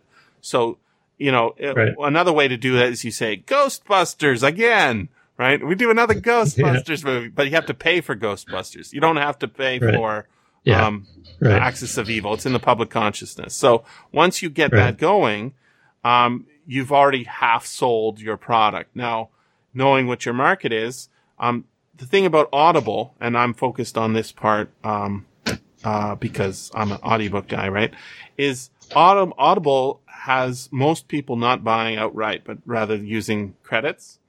And Right. I, I think that this makes a disposition towards um, a certain length of novel so that people feel like it's worth using their credit on versus not worth using Oh. their credit on. If you've got a short story and you use a full credit on that, you feel like you didn't get enough, even if it was a better story, right? You want oh yeah d- dollars for m- money for doll no dollars per hour basically um and Yeah. w- i was just looking at my uh, pubg stats uh player unknown battleground uh stats how many hours i played um versus how much i paid for it i probably paid like 50 or 60 bucks for it but i played 1800 hours 1800 hours is a lot of hours. So if you do the math on that, I'm getting a fucking great deal. And computer games are your real enemy in terms of um, market share and trying to Right. get right. So if if you're if you're doing the spreadsheets and doing the calculations, you have to figure out what the length of book is and what it should be versus like if you give a five hour audiobook for one credit, people are going to spend less money on that just on average than if it was 11 hours like this book Yeah. is. Or if it's 20 hours, you're spending too much because people are getting it for free and they want to get two credits. Uh, you know, the company wants two credits or the writer wants two credits. Um, then people are like, mm, I could have a better, cheaper book for that other price. And they're just buying it like they're buying rice, right? They're buying it by the volume versus the cost. And there are other calculations, but, um, series, right? Is actually much better for an author if you can get a series going. right Um, and we've known this not just in Audible, but also in, uh, you know, Tor and all them. Right? Uh, s- series are great, uh, for Yeah. movies and all sorts of things because it, it's again, you pre-sold your audience and all that. So what I thought was interesting here is that he's basically taken a very episodic format, basically a bunch of short stories that could have been strung together or as they used to call it when they cha- transitioned from uh, paper um, pulp magazines to uh, in the late 50s, early 60s, the paperbacks, they called them fix ups, right? yeah Where you take a bunch of short stories and string them all together. Um, Illustrated Man is a good example of that, right?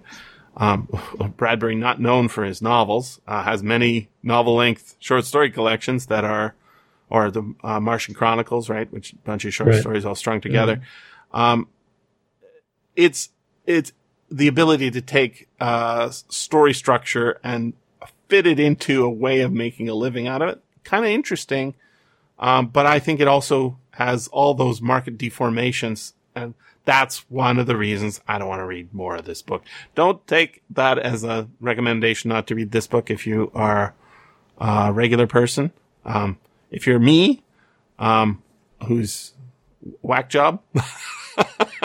Jesse, any regular listener of this Yeah. podcast knows knows that you're a lunatic. Well, yeah, so no, no, but the, but the thing is, is there'll be more people listening to this one who are not regular listeners because I'm talking about something that they think might be fucking relevant ah. to their lives rather than the Elf Trap, a story Okay. from like 1912 or whatever, right? They, they've heard Okay. of this book, right?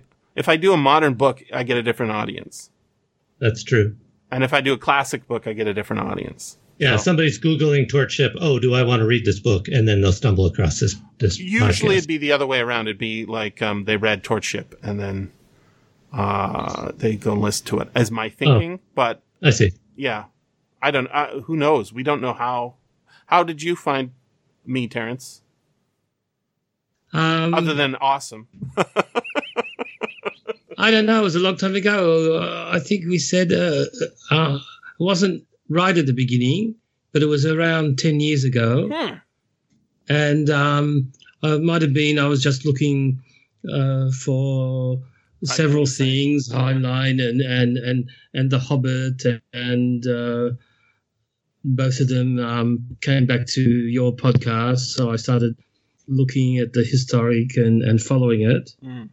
Um, Pick people up all the time, but uh, it, it it becomes very nebulous after a certain point in time. Like when how how you like I, I remember how I've discovered uh, science fiction book review podcast, um, Luke's podcast. It's because he had done a show on Robert J. Sawyer's books or uh, a Robert J. Sawyer book, and he did a. Maybe that wasn't the first one, but that's the one I remember. I was like, "Wow, he really got it." Basically, saying he he's got good ideas and can't doesn't understand humans. his his his he's like an AI trying to simulate human emotions. oh, that's True, I remember that one. I And it's a it. good it was a good uh, analysis and I think I mentioned it on a podcast and that's how we hooked up that way. So um, it is it's it's really interesting to see um, all the stuff that's going on. Um, and I'm glad to hear there is a, s- a pretty hard SF writer um, somehow making a living doing that because if he is well or approaching making a living not a full time living. no means, uh, but, but dude he's not he's, Stephen King he's he's got a revenue stream and he's managing it and he's got a plan and he's you know he's trending upward. that's good Yes, I, I think there's a, a, a space for it because I think um, somewhat, somehow he's somewhere between um, Kim Stanley Robinson, who's mainly sticking to the solar system and went to Aurora, but um, spoiler, uh, was not fit for human life, and Mhm. they came back. And um, on the hard, uh, well, I on the hard spectrum, uh, but I call it hard engineering there. And um, Alastair Reynolds, which who sticks to um, uh, not faster than light travel, so there's no gates, um, but has a sort of more um, cosmic scope. hmm And um, despite the gates, um, uh, uh, Gallagher, Karl Gallagher is in the middle, so it is a hard, uh, hard nails or hard uh, slides approach to um, yeah. the the the range of the um, of the world building. You could you could put Iain Iain M. Banks in there somewhere too. but Iain M. Banks, uh, doesn't he go further afield? He's Does it got a he's got a planets and- galactic and empire. Yeah, Yeah, so that's maybe maybe Um, less hard. there's the the sort of um, it's not exactly mundane science fiction, but there's the thing of we're doing science fiction, but we're keep keeping it as close to what is really possible as we can do, while still having a good story. Mhm. And I, I, I think the libertarianism, everyone likes libertarianism and anything, of course, it's, eh, just anything bad about it, you think it's an exception. So in, in the book, we, uh, uh, if I'm looking for libertarian tropes, aside from Uh-huh. libertarian um, driving a spaceship by the seat of your pants, there's um, and uh, the um, the gun when they when they go to the gun. Uh, what do you call it? The Gun range. Yeah. Yes, the gun range. Um, libertarians, that's a, a fetishism of Americans. Yes. Um, you have to be familiar with handling guns and know the different types of guns and so on. When I, in Australia and in France, I've never known anyone, or I knew one person um, who who did that, um, did things with guns as, a, as his sport activity. But um, it's a sort of uh, obsession with um, Americans. It is a fetish, exactly. Yeah. Uh, well, you know, but it's like it's like collecting books, or but the thing is, is once Yes. you uh, like, there's interesting, there's interesting stuff there, but ain't that interesting. Um, and so yeah, I I would say like it's never mentioned in here at at all. The word libertarianism, I don't think it's ever mentioned. On the other But hand, there are these tropes. I would not be ex- I would not be surprised if in the next book there was a John Galt planet, you know, where some guy got all his his tech and said, "I'm not sharing with nobody because they're not listening to my metal metal screeds or whatever." I I think aside from that, everyone does like libertarianism. and anarchist likes it. Um, uh, uh, even a communist must like libertarianism once you get rid of the the acceptance of, of capitalist competition. I don't and think- a I don't neoliberal think China like likes it. libertarianism because it's sort of the logical extrapolation of those things. So there's something really attractive uh, about it as well. Here's the secret, okay? Libertarianism is for 12 year old boys. It doesn't make sense once you start thinking deeply about it. It, it, the instinct is correct, right? You say, I'm a libertarian on social issues or I'm a libertarian on this issue, but we all have to live together. And if, if, if we're not living together, we're fighting. Um, and the best way to ensure that we're fighting is to have no rules and no precedents for, you know, like how, how to live together. We should collectively decide that. And that's called government. Yes, that's the Edible Rebellion. right. Right. Well, let me let me push back just a little bit. There is a continuum, of course, Of course. and there are times when, uh, or we should always be aware of. Th- th- there's that you know hammer nail situation. The person with the political power is always going to think that oh we have a problem. Let's solve that by throwing more political power on top of it. And so there should be always some. It's it's great to have someone in the room who's always going to be saying, "Are It you is. sure a govern using political power to solve this problem is even the right approach?" Ex- so this is what this is like why there's a American politician I can't remember his name. His wife looks like an owl. He used to be Speaker of the House.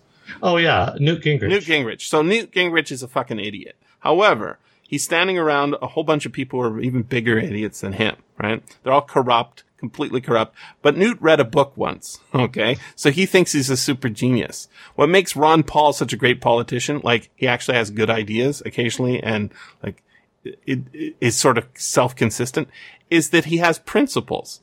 That those principles are kind of insane, is sort of beside the point because he's consistent. He says, you know, I don't think Right. we should be doing this. And then he tries to be consistent with that.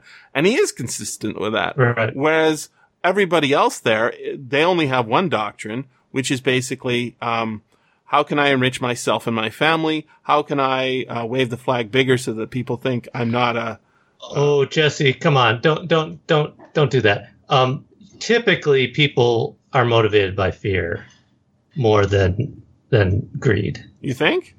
I think I think Who's power, afraid? Who's afraid? stru- struggles for power tend to be if I don't grab the power, my enemy will grab it. I think so. Wow. I think it's more because because I I guess my only objection is that you're kind of creating a caricature right now. Am I? I think so. Yeah. Okay. Well, uh, we let's just let, let's just look at the people who are running for president, right? There's there's a guy named uh, Biden. His son making fifty thousand dollars a month from uh, uh, the fact that he was vice president. Okay, well there are exceptions There's to what there's uh. Trump, who's all his kids are now uh, you know White House staff, um, and his Yeah, but, but, but right? Trump Trump seems to be acting a lot. Well, you know what? Look, I don't want to. we start going back. We start going back. I do, honestly don't want. You, I- you no, just no, no. hear- no, no. I'm saying we go back. We got Wait. Uh, Are we done? Are we done recording? uh, almost. we start going back. Yeah. We start going back. I I- I don't know why everybody hates Jimmy Carter so much, but my my theory is that he said some things that people didn't want to hear. Um, I don't think he was a great delegator. I don't think that he was. Um, he was definitely a brilliant guy at some level, but I don't think. Here's here's the points in his favor, in my view. Didn't start Yeah. any wars. Um, uh, said some hard truths. Basically, we need to be self sufficient rather than, um, and that is going to mean in the short term tightening our belts. and then Ronald Reagan uh, said, "Fuck that shit." Um, made ma- doubled down on the petrodollar and said, "We're going to defend Saudi Arabia at all costs, and they're going to spend their money in U.S. dollars, and we'll, everything will be perfect forever." Um, and and what went wrong? Was that a direct quote? Basically, yes. I mean, I, I might have put some uh, single single quotes around it rather than double quotes, but the single quotes are accurate. Everything inside, everything is going to be perfect forever. Um, the uh, the helicopters crashing, and you know the fact that he had massive inflation and all sorts of economic problems, I think, are what people remember him as being a bad Yeah. president for. You know, it's but he funny didn't fucking because kill people. He did things like deregulate the airline, which um, led to the, really the democratiz- democratization of air travel, which is completely contrary to what you think of as it, you would think of that as something more like what Reagan would do, but but actually Carter beat him to it. Mm. Well, Reagan then broke the the air traffic controllers union right after he promised that he wouldn't do that. I, I'm not trying to make it a contest. I'm just saying, like, of all the presidents in the in the past little while, he's the one that's the least corrupt and least like. Obama Yeah. went into the presidency not a millionaire, came out uh, multimillionaire. Right now he's 40 million or something like that, and he did he did very little corruption, uh, personal corruption. Right, so my my thinking is, yeah, this is why libertarianism has a, such a strong streak in the straight states is because they're saying we gotta we gotta starve the beast because the beast is being milked, right? Right. Um, and we don't Well, want that and- milking to happen. Um, you know, and most libertarians overlook the role that corporations uh, play. Yeah. You know, the, the power is cu- accumulated by corporations as well. Uh, I think that, um, on the other hand, uh, anti-libertarians are often na- naive about how regulation actually works in practice. Oh no, I, I, get, I get, you know, I get that. uh, Yeah, I wouldn't expect you to be naive necessarily. I mean, uh, you're kind of hard to pin down, so um, I wouldn't. because I don't have an summarize. ideology. I just, I just criticize them. That's my Right. ideology, criticizing other ideologies. Right. In any case, vote communist. it wasn't even. Uh, I did vote yesterday. It wasn't even on the ballot. There, there are two communist parties in Canada. Uh, one is called the Communist Party, and the other is called the Marxist-Leninist Party. I was looking at the Communist Party uh, platform. I agreed with everything on it. I don't think that they're competent to implement it, uh, especially since they haven't got any candidates in my local riding. But uh, yeah, vote communist. Actually, can you vote anarchist? Because I, I really like the anarchists. I, th- I think I think that they, they know what's going on. I think vote anarchist is an oxymoron. Isn't That's it? what I'm saying. Yeah, right. But they do really they, they, they get a lot of the good stuff. They they they, they understand how all this stuff works. Oh my! And now we're Voting for anarchists is like joining the uh, Solipsis uh, Brotherhood or That's something. That's right. You're right. The Solipsis Brotherhood is at play. All right, I'm going to press stop on one of these recordings. on one of them.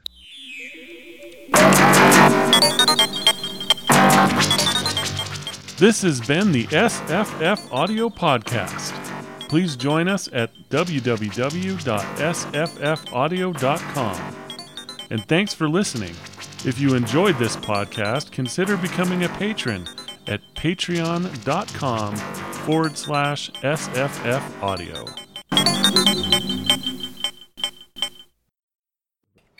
Hey Jesse, let me just tell you, uh, my kids are home from college this weekend. I'll I'll stop swearing as much as I normally do. Sorry. Good, yeah, that would be appreciated. and also, uh, so they kind of, you know, two and a half hour gab fest. Oh well, I, we luckily, had last time I was on. yeah, I only have uh, two hours, so and it's down to an hour and fifty five now. So uh, I I'll, I'll I'll be generous and say only an hour and fifty. Okay. Uh, well, uh, yeah, right. Um, if if you could make it, if you could let us know when you've decided you're going to cut it off. okay. Well, no, And no, then yeah. it- I'll say, w- w- yeah. So we don't go on talking and then you publish it later when we thought we were talking freely, Oh, oh, no, no, we're definitely as you did once by- with. Uh, I do that uh, regularly. Uh, everything's Yes. recorded for posterity, and most of it's going to be on the internet, and you're going to have to live with your words. yes, and then posterity will come quicker for me because I'll be. That's great. I love it.